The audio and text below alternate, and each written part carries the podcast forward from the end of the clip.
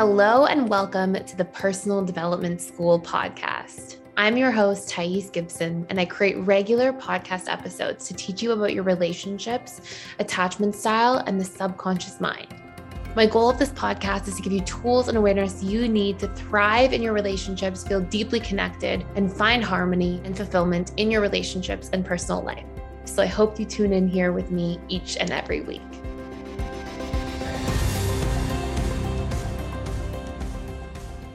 I want to talk to you a little bit about the fearful avoidance major shadow work pieces.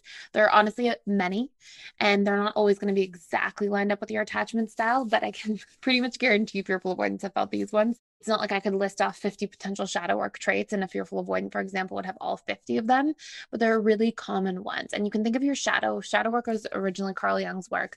I do have like other long form videos about shadow work in detail. It's literally one of the most powerful tools in terms of like rapid transformation and healing that I've ever come across. It's one of my favorite tools to use. We do have a super in depth shadow work inside the school that basically combines shadow work with reprogramming tools and reparenting exercises. So you can really get like a deep dive into a lot of this stuff. And I highly re- recommend checking it out if you want to do a deeper dive. But basically, you can think of like the things that trigger you and others that you make charged judgments about as being part of your shadow. And this is largely because these are things that are actually a part of you that you're often doing to yourself or to others in hidden forms. And you can think of it this way like let's say somebody does something to you, okay, or they're they're acting a certain way around you and you're charged on it like you're you're you find yourself judging it and getting irritated it's getting under your skin well that's usually you're usually taking somebody else's behavior personally because it's personal to you at the subconscious level in a hidden form so we're going to cover three major pain points here. And this really impacts our romantic relationships. Shadow work is one of the most powerful tools to heal romantic relationships as well. For fearful avoidant, um, one of the biggest shadow pieces for FAs tends to be the judgment or the feeling of being taken advantage of. Now, a huge part of this is because fearful avoidants are often so quick to take advantage of themselves in order to stay safe or to gain favor with others. And so you'll take advantage of your own, you know, boundaries or your own energy or your own emotions. And you'll literally leave yourself last on the totem pole. And then when somebody takes advantage of you outside of you or violates a boundary or is advantageous or takes a lot from you, it hurts so much because it reflects to you how you're already treating yourself and how you're already diminishing that relationship to self. And so when somebody else comes along, it seems to reaffirm everything you're already doing to yourself.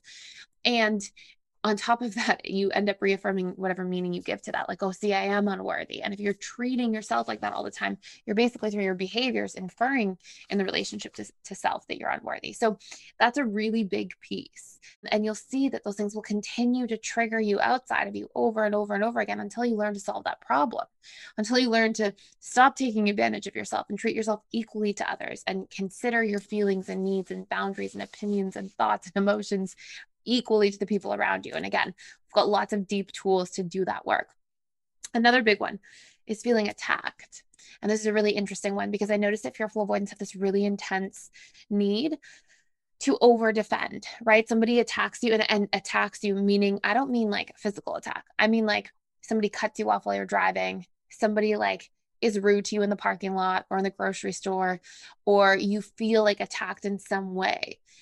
And and fearful avoidants usually will feel the need to like really like over defend and part of this comes from like a subconscious strategy to stay safe because usually you you didn't have somebody protecting you in childhood so you had to protect yourself. And so that's where that overprotection of self comes from when you feel triggered or threatened. But a big part of this is the shadow part specifically is there you are um, attacking yourself all day in your internal dialogue, right? Like usually fearful avoidants beat themselves up so much, are so critical of themselves, really give themselves a hard time for mistakes, you know, these different things. And so when somebody else makes them feel attacked, it's often a reflection, even like sometimes fearful avoidance coping mechanisms, right? Are very like um, all or nothing thinking patterns. So you'll go, you'll say things like, um, you know, I was supposed to do this like, oh, I was supposed to get this new job and I didn't get it on my first interview. And so I'm just going to stop applying to jobs altogether. Who cares? Or I was eating healthily and clean. And then I had one day where I made a mistake because I was really hungry and on the go and I broke what I was supposed to be eating. And so who cares? I'll just throw it, throw in the towel, leave it all alone. And so there can be these really intense, like, all or nothing thought patterns.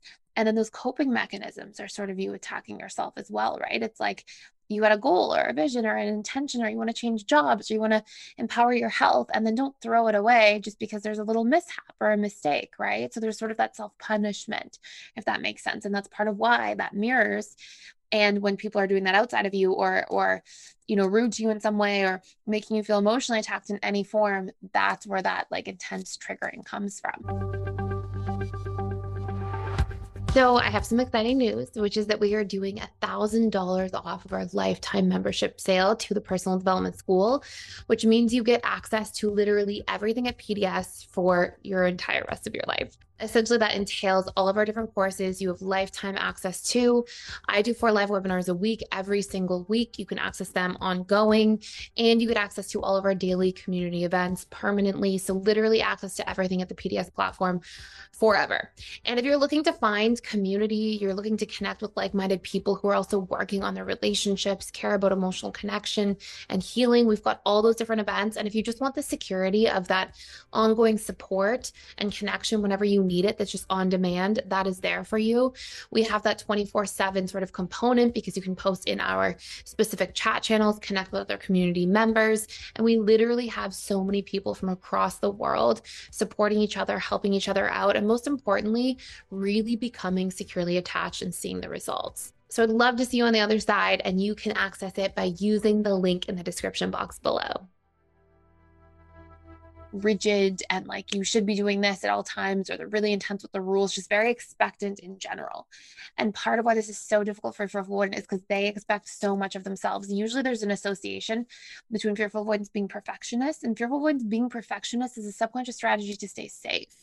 Like a lot of fearful avoidants were so afraid to make mistakes in, in their childhood because either they had somebody who was like you know, very hard on them as a mentor, as a parent, a grandparent, a set of parents, afraid to rock the boat in the home in case the parents would fight, in case uh, one of the parents would drink or drug or whatever it might be.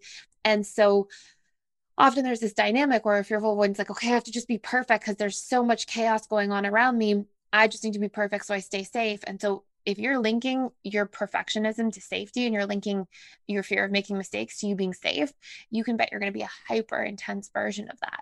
And so then when somebody else comes along, when you're carrying the intense, like you can think of it as like rocks in your bag of just all these expectations all day long, when you're walking around going through the world like that, and then somebody else comes in and has an expectation of you, it's like, ah, it's too much.